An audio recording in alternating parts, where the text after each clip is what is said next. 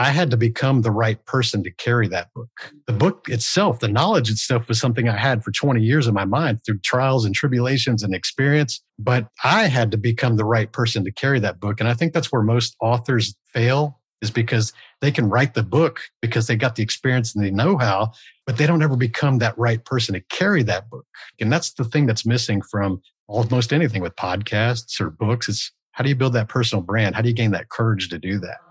Come on this journey with me. Each week, when you join me, we are going to chase down our goals, overcome adversity, and set you up for a better tomorrow. I'm ready for my close up. Hi, and welcome back. I'm so excited for you to meet my guest today, Tony Whatley. He's a best selling author, The Side Hustle Millionaires, his book, which went number one on Amazon immediately as soon as it hit. But this book isn't just fiction, it's based on Tony's actual story. Tony once led a successful corporate career for over 25 years. Sounds like someone I know. But that is less interesting than the side business that he created, which generated millions in profit. As an active entrepreneur himself, he still owns a few businesses, but his real passion is teaching entrepreneurs how to start, scale, and sell their businesses within his podcast and consulting brand 365 Driven. Tony, thank you so much for making time to be here today. Hey, Heather, thank you for this opportunity. It's been a long time I've been waiting to catch up with you. I've been enjoying your content as well. And here we are today, and I can't wait to give some value to your audience. Well, Tony, let's first of all, I love your story because I love that we both started in that corporate America hustle and finally found a way out. Will you give us a little bit of background in what happened for you?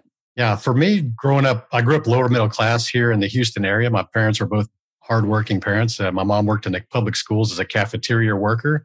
My dad was a U.S. Marine, Vietnam vet, and after that, he got out and worked in the chemical refineries. So we didn't grow up with a lot of money. And we always hear about, I know you're going to hear about this and agree with it. Hey, you got to go be a doctor, a lawyer, or an engineer if you want to make six figures. So that was always the goal. I was actually the first person in both of my family sides to go to the university. I had to put myself through school by working labor as a welder and a pipe fitter and waiting tables at restaurants and things like that. And that's just who I was. So when I started to get into the corporate, I spent seven years in school working full time, going to school at night. I was sleep deprived, depressed, and really the college years were terrible for me just because I was just not uh, had bad relationships. I was broke all the time. I was stressed out. I Actually, had more gray hair in college than I do now, and I don't dye my hair, which is kind of weird. But stress does that. Sleep deprivation does that. Bad diet, ninety nine cent double cheeseburgers do that to you, right? and I, I just was really intent on pursuing my corporate career. It was a mechanical engineering degree, and I got into the oil and gas industry here in Houston, which is the capital of that industry. And I just wanted to climb. I just wanted to climb, and it, and I was a very aggressive type climber because I'd already been working in the refineries on the tools, so I understood a lot about this stuff when I finally got to my degree. So, you know, we're comparing to people that graduated, you know, 21. I was graduating at 27, 28 years old, but I had a lot of field experience.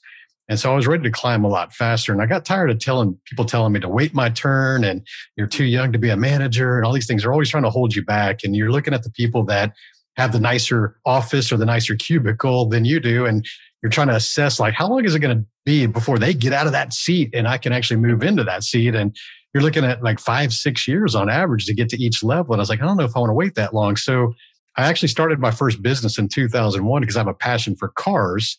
I said, man, if I'm going to teach myself some things, I'm going to go build a little business and learn how to do things in accounting and marketing and make some decisions and take some risks because I had bills paid, you know, with the engineering job. And, and so I started a online community for racing cars called ls1tech.com. And that grew into the largest of its kind on the internet. We had over 300,000 registered members and General Motors performance cars. So my sponsors, my advertisers were like Cadillac and Chevrolet and Pontiac and things like that. And we took that same business model and I built performancetrucks.net, which grew to 280,000 registered members for the racing truck guys.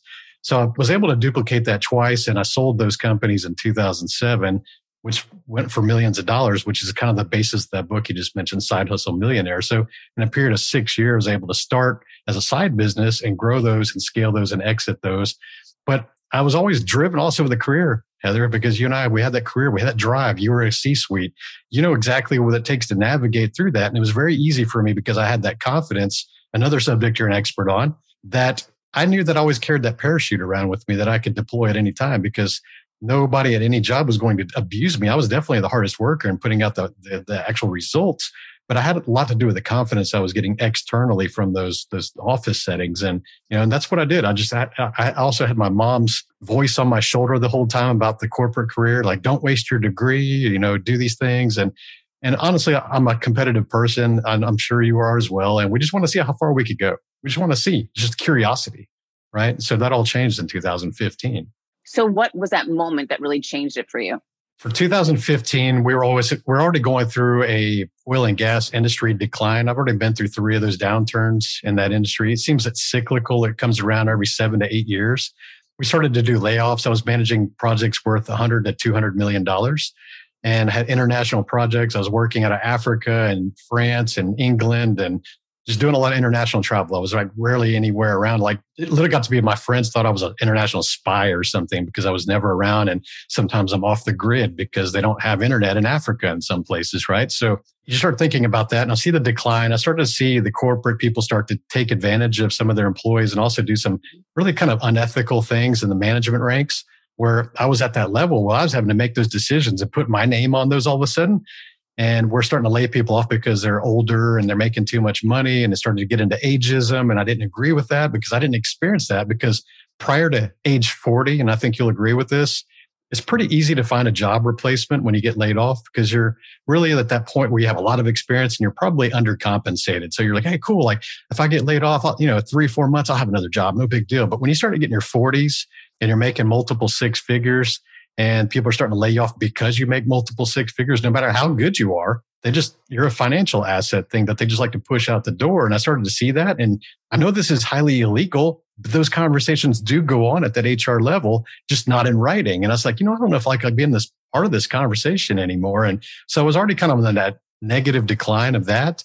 But then I actually had a, a car accident racing cars late in 2015. And the thing is, I was racing a thousand horsepower Dodge Viper, trying to set a national record in a quarter mile drag strip, and everything was going well until the top of third gear, about 130 miles per hour. Something in the rear suspension broke, and the rear wheel is essentially steering the car instead of the front wheels.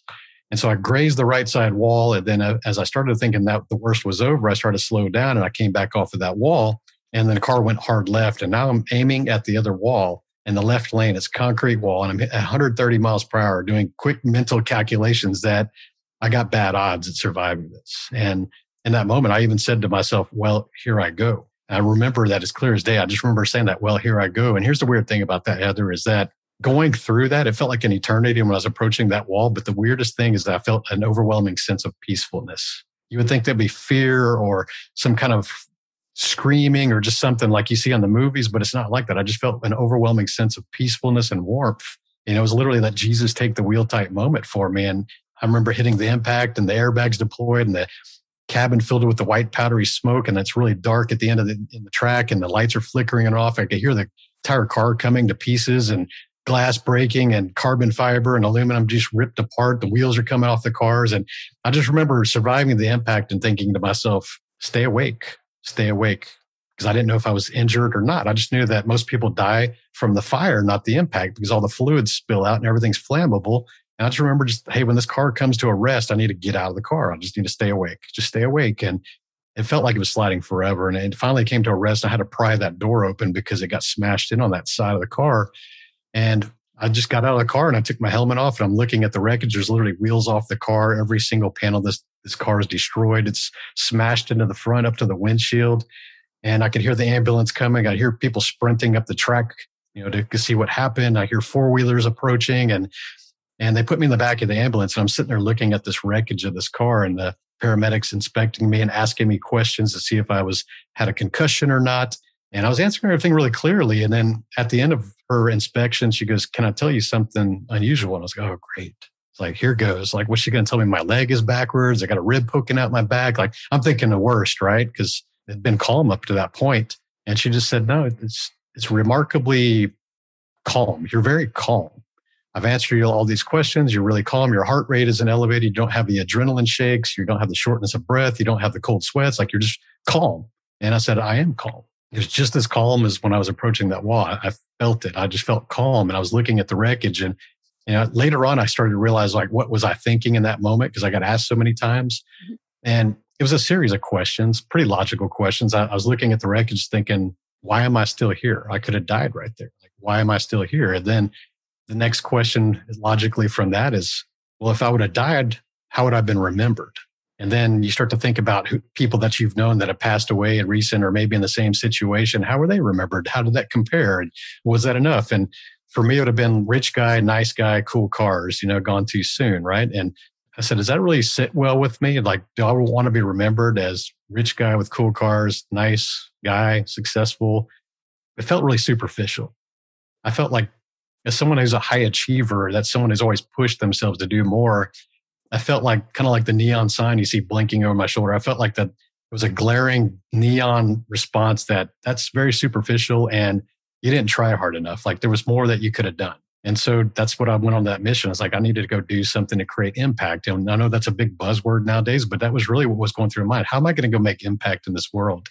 And I went and I left that career and I didn't go back to it. And people thought I was crazy. Like, how do you giving up 20 something years of experience and you know, and all multiple six figure income. You got other people that'll hire you as a junior level executive at smaller supplier companies and stuff. And I said, I said, I'm not interested in that because I didn't know what the impact meant to me. I just knew that I needed to do more than go work at a corporate job and waste all my hours and my time and my dedication and, and talents in some company that didn't care about their people anymore, industry that didn't care about their people anymore. So that's what I did. And, and really, I just kind of left and didn't do that. I just kind of left.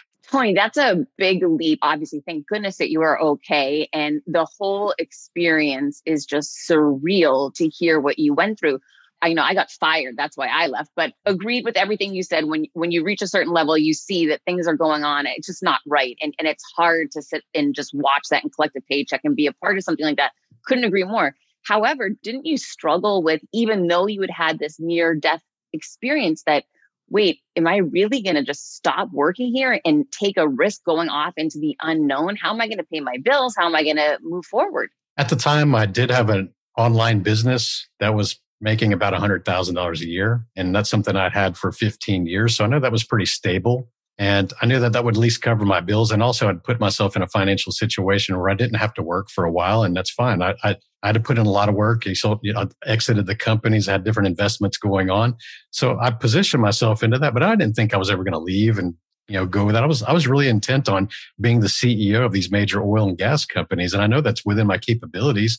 It was just a matter of time and execution to achieve that. But I, it just didn't sit well with me because even if I had made an executive role at those companies, would that really have created this maximum impact that I had within my potential capability of doing? And the answer is no. I may have impacted the shareholders and the dividends paid out and landing some large contracts and things like that and big numbers. I mean, it's that was my entire career and I understand all that kind of stuff. I, I love the numbers game and I love the game of business, but it just, I think, what is the impact? What does that really mean to me? And does that mean I need to go create a nonprofit or go on a philanthropy mission or just something? Like, what does that even mean, right? When you hear that, it's a really deep question. And most people, unfortunately, don't understand what their purpose is or anything like that. When you ask them, most people say, Oh, I just want to take care of my family. And, you know, that sounds very honorable. But the problem is that that answer is so common that it gets repeated back and forth by people who aspire to be average that don't really want to confront what their true potential is.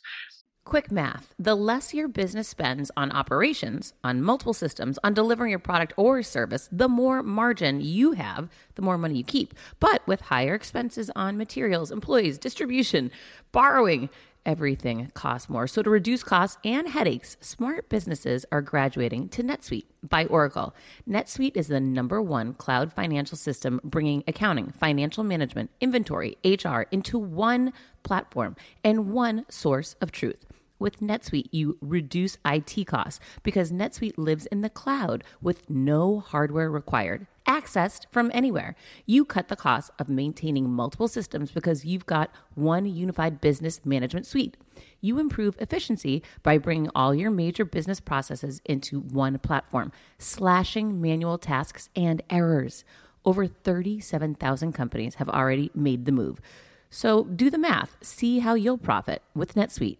I want you to know that finding ways to be more efficient, cut costs, and get rid of errors and mistakes can completely transform your business, boost your performance at the same time. This is why you need NetSuite now. Now through April 15th, NetSuite is offering a one of a kind flexible financing program. Head to netsuite.com slash Monahan. netsuite.com slash Monahan netsuite.com slash Monahan. When starting out a new business, it's a complete pain to get through the LLC part. Tailor Brands makes it 90% easier. It's easy and affordable to get your LLC with Tailor Brands. Tailor Brands offers all the legal requirements for LLCs, such as registered agent, annual compliance, EIN, operating agreement, business license, and permits, and much more.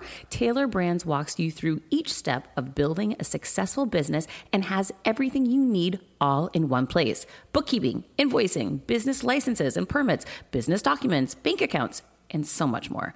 And our listeners will receive 35% off Tailor Brands LLC formation plans using this link, tailorbrands.com slash confidence. That's T-A-I-L-O-R-B-R-A-N-D-S dot com slash confidence. So get started today with Tailor Brands.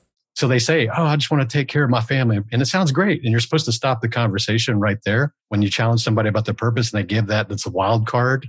But when you ask someone like me or ask someone like you, Heather, like, what is your purpose? And they say family. I don't say that. I say, no, that's your duty. Taking care of your family is your duty. That's not your purpose. Your purpose is a lot bigger than your immediate family. You may not think it is, but you not, may not even believe that it is, but it is a lot bigger than your family. So to me, family's always been duty. So what is my purpose? What is it bigger? How am I going to go achieve that? And I said, well, it took me the next two years. I launched 365 Driven in 2017, but the next two years, I was kind of on that soul searching mission. I was taking some consulting gigs and doing that and running my business to make the bills paid. And I was experimenting and I started to think about what do I, how am I going to impact the most amount of people as possible? Right. And it all goes back to my childhood and, the, and even the clues leading up through my entire career is I was the kid that when my mom would go grocery shopping when I was a kid, I would run to the magazine racks and she would go shopping and I would read my car magazines because that's what I was into. And then I didn't have any money. So I started noticing in the corner mile these other magazines talking about money, fortune, entrepreneur, success, like Forbes. I said, well, maybe if I read fewer of these car magazines and read some of those, I'll figure out how to make money. You know, I'm, I'm 12 years old. Think about how weird this sounds now, right? So I got a subscription to a couple of those magazines with my car magazines, and I would read those cover to cover. And I didn't understand what I was reading, but I just knew that maybe I could unlock some knowledge about that kind of stuff that I've learned. And so maybe within a year, I started realizing what they were talking about. I started putting the terminology in order and okay, I kind of get what that means. But I was a kid, you know, and I didn't understand all the details of it. But I was the kid that was knocking on doors, washing cars, mowing yards, walking dogs, whatever I could to make money because that's how I paid for my skateboards and video games and BMX bikes because I didn't have allowance, right? And so I said, I've always been fascinated with cars and business. And I always think of business as like a game and there's rules and, and there's scores and all these different things. I said, well, maybe that's what my purpose really is, is I'm going to go impact. I used to say thousands of people because I didn't believe in millions, but now I say millions. But my purpose now is to go impact the generational legacy of millions of people by teaching them confidence and business principles because that's what got me the lifestyle that I have, the cars that I had. And so everybody knew about that stuff. So let me teach them how to get their own. And that's what it became. And I'll tell you, even then I, I hesitated getting into the personal development space because you and I know there's a bunch of frauds and things out there and people are selling stuff they've never achieved themselves. And I, I I had a really private life and I was really insecure about things and I hid from the cameras and I had stage fright and all these things that I had to get over. But I didn't even want to get into that space because I didn't want to be lumped into the same group as those people, like most of them. There's a lot of good ones out there. We know that now, but from the outside, it's probably 75% are kind of like you're skeptical.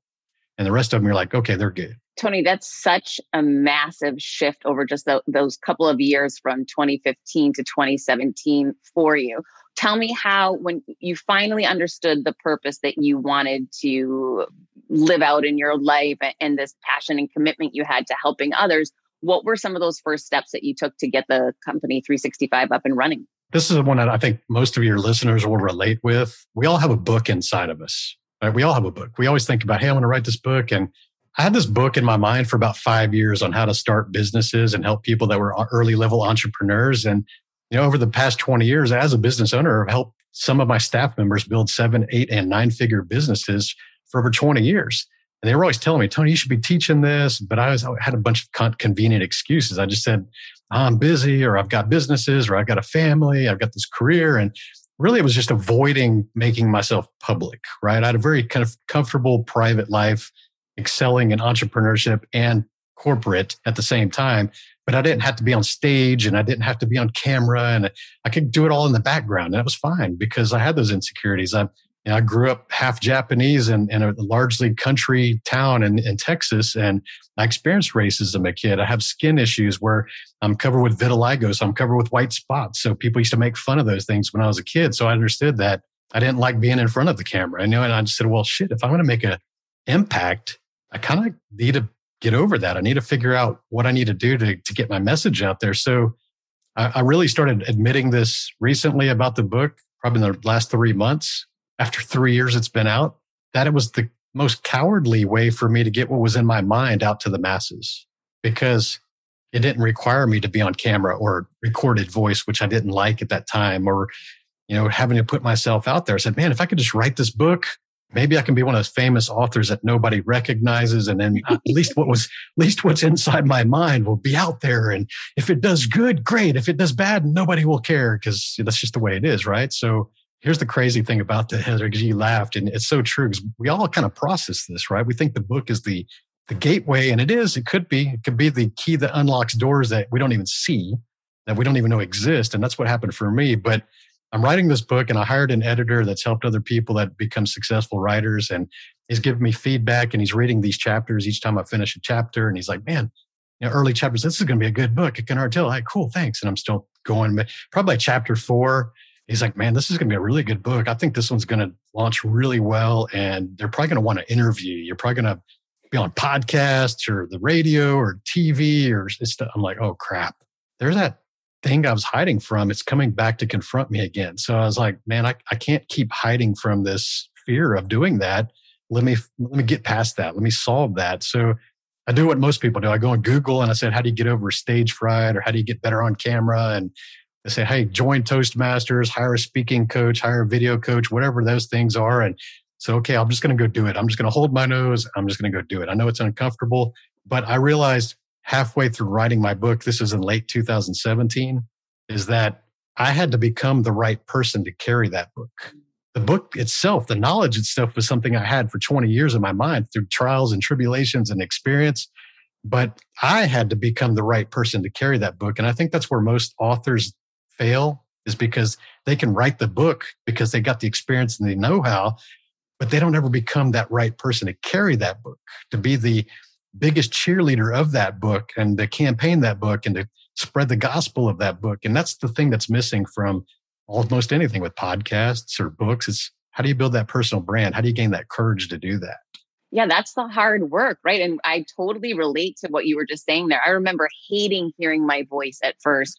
You know, the first time that I heard myself as a guest on a podcast. I remember the first time I saw a video of me speaking, you know, at a large event. I cringed when I watched myself. So I totally relate to you. And I think a lot of people do. But the key for me, anyways, was even though I didn't like it, even though I didn't think I was good, even though I didn't like my voice, I just kept going. And over time, you start to quote unquote find your voice or whatever, you know, make less mistakes or or show up as that real version of you. And it's to me, it's been really that key of stepping into the unfamiliar, stepping into the uncomfortable, even when you don't like it, even when you don't like how you sound, and just keep showing up. Was that sort of the same way how it panned out for you? It was a terrible, terrible startup, just like you said, because here's the thing in our minds, we think we're going to be better than we are. And even when you're recording those first videos, you feel like, oh, that was a good one. And then you go watch the replay, you're like, oh, God, this is terrible.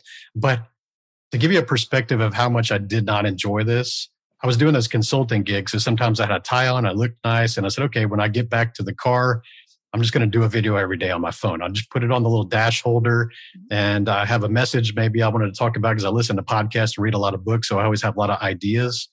And I said, okay, I'm just going to do a video. And here's how scared I was. I would, I would sit in a parking lot. And if somebody walked by like two rows over, not even near my car, and I thought that maybe they could see me, I would just turn the camera off because I didn't feel confident enough to do those videos. I was that scared about doing that. I felt weird about it, right? That's also with men, especially when guys do selfies and videos, other alpha dudes kind of make fun of guys like that. They're like, oh, look at that. You're, asking, you're acting like a teenage girl, you know? And initially, when you're in that group, you're kind of like, yeah, they're acting like teenage girls, selfies. Like, no, no man does that. And you start to realize that the people that are making impact, the people that you truly admire, like we talked about when we fired up, one of my mentors Ed Mylett. Those guys are as alpha and jacked as it gets, highly successful. What are they doing? They're doing selfies. So you start to have this weird mix of people trying to lead you the wrong way because they're uncomfortable with it, equally uncomfortable with it. They don't have the courage to do it. But the people that you admire making real impact are doing the exact things that you're trying to be afraid of. So it was really awkward to do those original videos. And I said, you know what? I'm going to push myself because, yeah, you can go to Toastmasters and it's one meeting a week and you can raise your hand and you might get two to three minutes in front of the room once a week. I said, well, I'm learning all this stuff, but I have no stage to stand on. So why don't I just start practicing the things I'm learning from public speaking and just put it in the video? And that's what I did. So the first year, the 2017 to 18, I did a video every single day on social media. No matter how bad it is, I would do 10 takes and I would just pick the best one.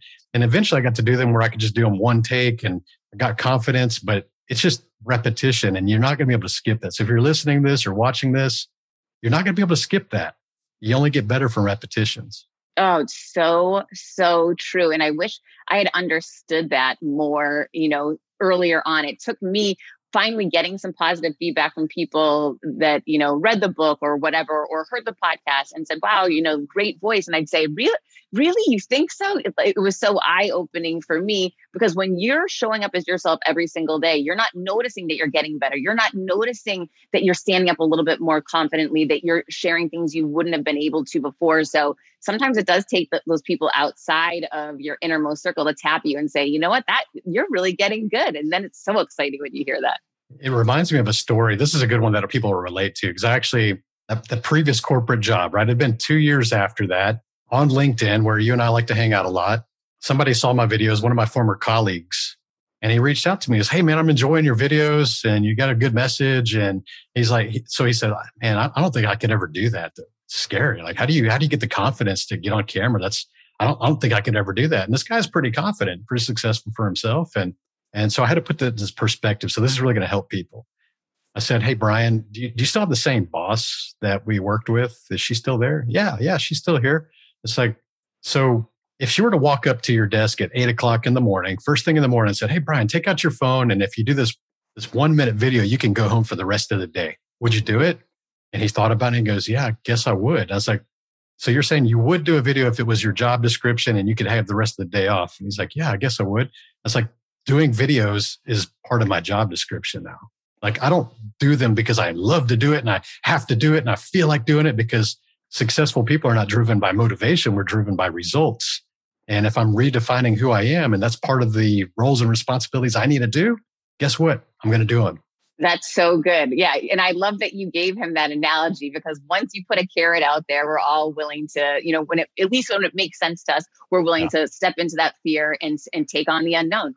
So, what are some of the principles that you teach through the book and through all of your teachings that you really feel like impact people the most? The first two chapters of that book are actually on mindset. It's about getting over the excuses that people commonly have about starting their first business. They say things like, I got no time, I have no money, I have kids, I, I don't have enough experience, I don't have education. Like all the, I mean, I basically made a list of all the common objections and I gave really detailed responses for each of those. So yeah, getting over that is the hard part because everybody's got excuses, but you start to realize that for every excuse that you have, there's a million people that had the exact same situation as you that became successful because they were able to push those excuses away. The thing that we hang around with the people that volley back and forth the excuses, they're the ones that keep you at that level, right? And when people ask me, well, when did you start your business? How was your life like? Actually, 2000 was my lowest point in my life. And that was when I had a, a failed relationship with my son's mother. He was less than one years old. We were broke because I got laid off a year before that. So we were living off of credit cards and I racked up a bunch, about $40,000 in credit card debt. I was paying for her apartment, my apartment. I was waiting tables. When I finally got another job that paid less than my previous job, I was still waiting tables for the next two years while I was starting this company with a newborn son, a bad relationship, mm-hmm. depressed, broke, I mean, I was so broke that I mistakenly picked an apartment that was off of a tollway. And there was times I couldn't even drive anywhere unless it was going to work to get that paycheck on that Friday because I knew that I didn't have enough change to, to go anywhere, like to go hang out with my friends. I would just stay home, you know? So I've been there before and I, I realized that that's not the life that I wanted to have. And, and I still started a business and the business was because I needed to be focused on something that was positive and I needed an outlet and I could get books and learn and teach myself how to do Photoshop and create websites and photography and things that graphic design. I was just kind of interested. I've always been an artistic type creative person. So I just taught myself new skills when I had the time to do that. And I'd practice those things. And soon enough, I was building websites for different companies and getting paid to do that. And I didn't have to wait tables anymore. When I started podcasting, an online store was the furthest thing from my mind. Now I'm selling my group coaching on the regular, and it is just so easy, all because I use Shopify. Shopify is the global commerce platform that helps you sell at every stage of your business from the launch your online shop stage to the first real life store stage, all the way to did we just hit a million orders stage? Shopify is there to help you grow. Whether you're selling scented soaps or offering outdoor outfits, Shopify helps you sell everywhere from their all in one e commerce platform to their in person POS system, wherever and whatever you're selling. Shopify has got you covered. Shopify helps you turn browsers into buyers with the internet's best converting checkout, 36% better on average compared to other leading commerce platforms and sell more with less effort thanks to Shopify Magic, your AI powered all star. I didn't know what I was going to do when I got fired. Launching my own business seemed so intimidating. I didn't know how to set up a website, and I really didn't need to. Shopify does it all for you, and they make it so easy. It was that breakthrough moment for me that I realized I can do this. I can go to work for myself. Thanks to Shopify. What I love about Shopify is you don't need to have all this technology information ready to, you don't need to know how to plan and run things. You just need to go to the platform, turn it on, and know what you're selling. And Shopify is going to help you figure out the rest. Shopify powers 10% of all e commerce in the US, and Shopify is the global force behind Allbirds, Rothy's, and Brooklinen, and millions of other entrepreneurs of every size across 175 countries, including your girl right here. Plus, Shopify's award winning help is there to support your success every step of the way because businesses that grow, grow with Shopify. Sign up for a $1 per month trial period at shopify.com slash Monahan all lowercase. Go to shopify.com slash Monahan now to grow your business no matter what stage you're in. Shopify.com slash Monahan. No matter what stage you're at, they're going to make it easy. CBDistillery.com is giving you an exclusive offer and it's huge. Right now, you can get up to 30% off everything. If you've struggled with sleep, stress, or pain after physical activity, cbdistillery.com has a targeted plant powered solution just for you. I love hearing how many of you have seen improvement in your daily life thanks to CBD. So, if better sleep, more calm, and relief from discomfort after physical activity sounds good to you, you should explore CBD. Don't miss this massive sale and get up to 30% off your order. Visit CBDistillery.com and enter VIP. That's cbdistillery.com and enter VIP at cbdistillery.com. Not available in Idaho, Iowa, and South Dakota.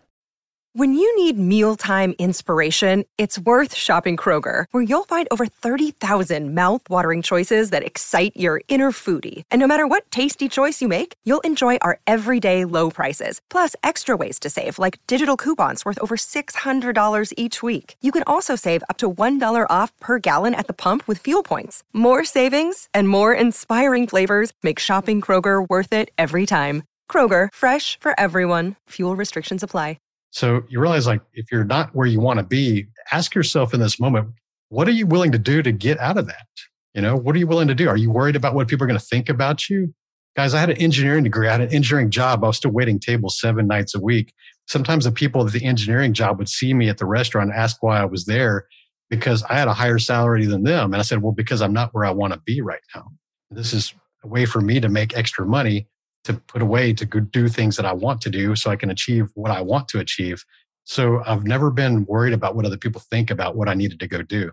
What are some of the keys once you get people down this path? They've got the mindset right. that They're willing to start the business, try and test different things to see what can make them some money. What are some of the directions that you give them once they're getting up and running to grow? I'd say that the most things that people fail at is because we leave a, a, job. We leave a corporate job or a career that is based on our skill sets or a knowledge base that we have. So maybe you're a programmer or you're an engineer or you're an attorney, whatever your skill and your knowledge is, you think like, I'm really good at this. Or maybe you're compensated enough to prove that you are good at that. But then you think I'm going to go start a business based on that same kind of skill set or knowledge base.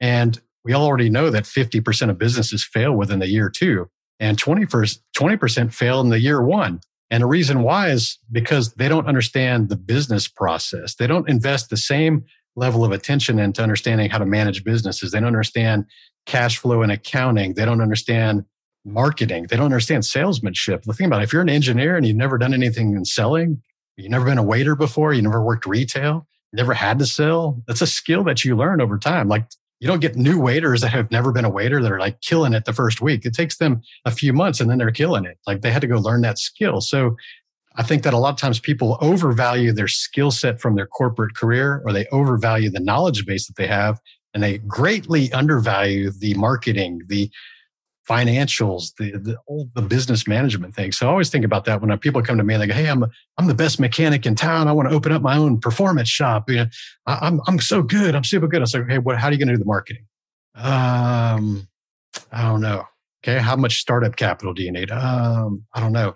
How much are your overhead costs going to be? I, I, I don't know. Like they don't under, understand that there's a whole aspect of business management. I'm not saying this to scare people. I'm saying this to prepare people because you need to go start reading those business books and understand marketing. To me, the number one skill most people fail at is the marketing aspect because they think that if I build this amazing product or this service, all these people are going to start showing up. If I build this website, all these people are going to start buying stuff off of it. But they don't understand the marketing and how hard that is and how much time it takes to build that momentum and the confidence to go do that. So I think marketing to me is number one. That that's the biggest fail. Yeah, and we live in a world right now where it's really hard to be heard because there's so much messaging out there. How were mm-hmm. you able to break through with your companies early on? I mean, I was very fortunate from being in the entrepreneurship space and building brands and large brands at that, that I was just able to take the same knowledge and the skill sets that I have and apply it to what I'm doing today. So, I mean, literally, that's what I help my clients because they come to me and they have a skill set or a knowledge base, but they don't understand the business aspects. So we teach them really simple stuff initially, like the profit first system. It's a great book. If you guys go read that about the financial accounting and putting money in different little accounts to make sure you're managing your cash flow for your business. Because that's the other thing is most people starve themselves on cash flow. They can't float their bills anymore and they're having to take in new work to pay for the old work. So they, they kind of starve their company and go out of business. That's one of the biggest reasons people go out. So little things like that and understanding, okay, how do I do social media? What is personal branding even what does that mean? What is an avatar? What is a customer avatar? So these are all new terminologies for people who are just getting into business. So the book itself is really a hand holding thing that's how do i take the ideas that are rattling around in my skull about business? Because everybody gives themselves too much credit for their their ideas the water cooler ideas or they're at the lunch table going oh man i'm going to start a business this this and this and whoever whoever's at the table that's got the most ideas has kind of got the the clout but none of them ever make any action or take any action to go do those things. It's like, what does it even matter? So you got to realize that millions of people die around this world every single day with great ideas. But if they never did anything, what is it worth? They take these great ideas to the grave. They could have had the idea that would have made them a billionaire or changed the entire face of this world. But they went to bed and they just didn't do the things the next day. They didn't go achieve or push themselves to go try those ideas or at least try to do anything. And that's unfortunate. So I, I want to make sure we get the ideas I teach people how to evaluate those ideas against each other. Maybe you got three or four ideas and you think they're all great. Well, I do real simple calculations to figure out which ones give you the best odds of success. And then I always tell people to go all in. And when I say go all in, I mean, if you're not going to go 12 months minimum all in on something, then you shouldn't even start because that's one, it's an indicator that is important to you. Maybe there's some purpose baked into that. But also, are you consistent and disciplined enough to be able to get the results? Because You and I both know, Heather, that most people quit in about two to three months. We see this on social media all the time.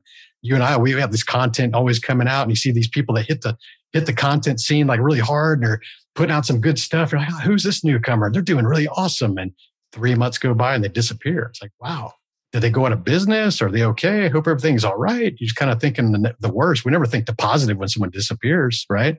And then you see them six months later, like, oh, guys, that old thing I did, uh, it didn't work out so well. And I got this new thing and I got this new business card and I need you guys to do this. And I got this new show. And they're always like trying to reinvent themselves like every six months. And we all had neighbors like that, where every time you see them at the mailbox or giving some other business cards or trying to get rich quick. And it doesn't work that way. Like to me, like when you first announce something different from your norm, like, hey, I'm going to go on a fitness journey, I'm going to start a business, like something that's outside of your wheelhouse, that's I'm normal. Your initial audience, your family and your close friends, they'll give you the golf clap and they're like, yeah, you, you got this, let's go. And, and so you give it a little fake boost of confidence because you go, wow, this maybe this isn't going to be so bad. Look at all the support that I'm seeing. This is amazing. I, I didn't think anybody would support me when I said I was going to start a business and leave my job. And all these people are saying cool. And about two weeks into it, nobody's saying that anymore. They're not saying that anymore.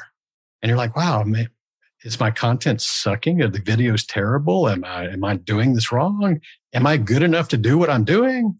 And I'm sure that you went through this too. It's probably it's probably resonating with you a little bit. So six months in, it's still kind of ghost town. And you're like, man, I think I'm just going to quit. Maybe I need to go back and get another job, or maybe I need to start another business. And that's where most people just kind of change their mind. They kind of pivot, they kind of lose that momentum. But here's the thing I've started enough companies and failed enough times that I realized that if I can just outlast people, that that is a strategic advantage. And I know that if I can just make it eight months, nine months, 12 months, that now I'm only competing against 20% of the people that stayed in it. The 80% quit too soon. And we always think about that. We think about like three feet from gold when you're digging, like you quit and like you could have made it a little bit more and you would have got there. That is so true. We see the Pareto principle, the 80 20 rule. Like, you know, the 80% will try really hard, but 20% will get the result. So I know that if I can just outlast people and based on my 20 years of business, it's about 12 months if you could just make it to that month of showing up every single day, 365 driven, my brand, literally, you could show up every day and put some kind of a little bit of work in there to get towards your goal.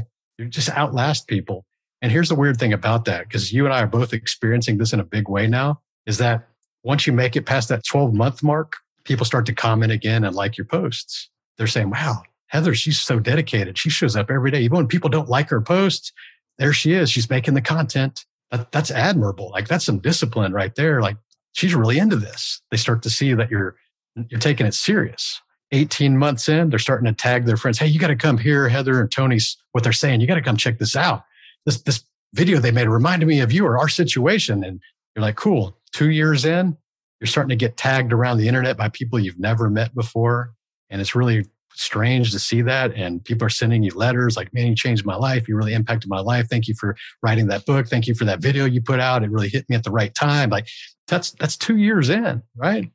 I'm, I'm into year four now. So you start to see that where people are inviting you to bigger stages. And I've been on hundreds of podcasts and I've, I've been on TV. I signed a TV deal that's going to film later this year. So understand that these are the things that take time, but you got to show up every single day and put some level of effort into every day. Oh, it's such a great point. And it's the hardest in the beginning. As you mentioned, obviously, the majority of businesses are going to fill in that first year or two years. But that's the commitment. Like you said, make the commitment that you're not going to give up when you don't get that positive feedback, when you aren't seeing the results, because that's when you get through that window, those first two years, which you really articulated well, that's when you start getting the amazing feedback that for me, that's the reason why I don't give up now, right? Because everyone has challenges, everyone has different problems they're going to face in business and in life. But when you're getting those DMs saying, you know, you helped me so much, I hope you know the impact you had, that's really the purpose driven work that's more than just the paycheck that you say, I can't leave now because of these people and but you've got to get to that point and it's getting through that first hurdle which is the hardest but you just got to commit and just be relentless in your pursuit for it Tell the truth. Were there times that you felt like you should quit?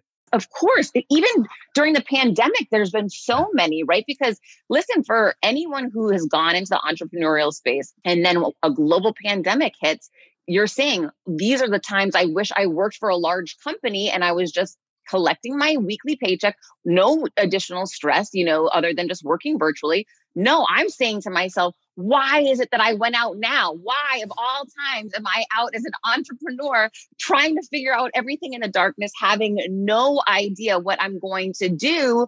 Why is it now that I'm on my own? So, yeah, I, I've really struggled with that a ton. I think anybody has. You know, but now looking back after that past year, I wouldn't want it any, any other way because here's the thing. I always think about this is like when people are hesitant to leave their corporate job, it's because they believe that they're in a certainty situation. They think that that's certain paycheck and it's guaranteed and it's steady income, you know, things that our parents programmed us with. Go get that 40 hours, work 40 years and then die, right? It's, you think that you have the, the certainty, you think that it's predictable. But the thing is, is that during that COVID, the pandemic, we completely saw the opposite of that because it was a matter of your local government saying you're non essential, whether you like it or not, whether you're doing something good or not. To me, I think everybody's essential because if you're paying for your, your food of your family and your shelter, you're essential. Unfortunately, government and politicians don't always agree with that. So we got to see people that, that had to leave and lose their job against their will, right? And to me, that shows that there's a lot of uncertainty and higher risk because if you owned your own business in that situation, maybe they say, "Hey, you're you're non-essential. You guys need to shut down your business." Well, you know what? You can look across your team and go, "Hey, what skill sets do you have? What tools do we have? What apps do we have? Do we have a way to get paid? Do we understand marketing? Do we have enough money in the bank reserve to go do something? Well, let's pivot. Let's let's let's regroup. Let's do something that's essential in this moment."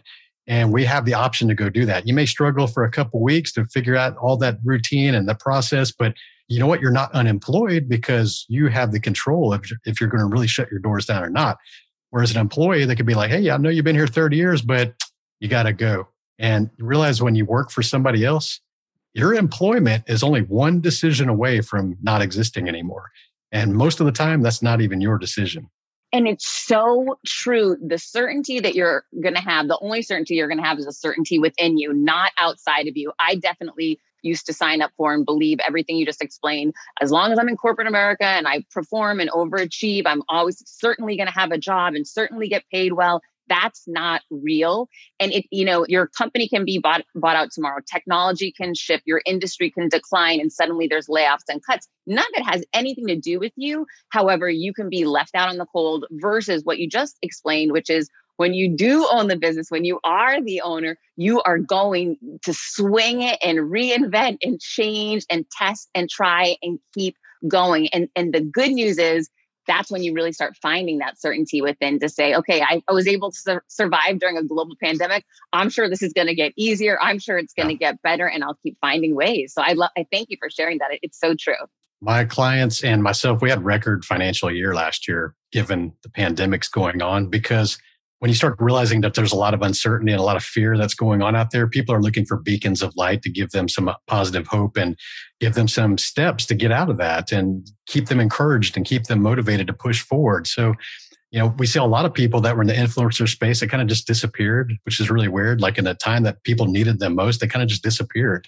And people are going to remember that and people, hey, you were a big thing that I followed, and then you disappeared. You canceled all your events. Like, what's going on with that? Like, they needed you in that moment. They're looking for true leaders to step up. And so the people that went double down and went harder and actually started to help other people and just push even harder, we're getting all the rewards from that now because people saw what our true character is and tragedy in type in times of turmoil, right? So yeah, I love what you said there. Well, Tony, anyone who's listening right now is at least going to explore the idea of starting a side hustle on some level now that they know they are not certain, or if they are already started a side hustle and they want to scale it. How can everybody find you? How can they find the book?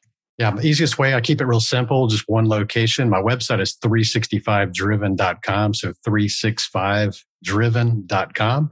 And from there, you'll find my book. It's called Side Hustle Millionaire. If you want to go look, it's up on Amazon and I'm very active on Instagram and Clubhouse and Facebook and LinkedIn. So everything's in that one website. So yeah, I appreciate it if you guys check it out. And Also, my podcast is called 365 Driven. You can look it up if you're listening to this. Well, Tony, thank you so much for the work you're doing. Thank you for stepping into the unknown, into the fear, and showing up as that confident version of you as a leader because you're helping so many people find that certainty for themselves. Well, Heather, thank you for this opportunity. And I love your energy and what you're doing out there in the world. You're really creating an impact yourself. And I can't wait to have you on my show in a couple weeks, but thank you for this connection. Thank you. And for everybody listening, keep creating your confidence. We will see you next week.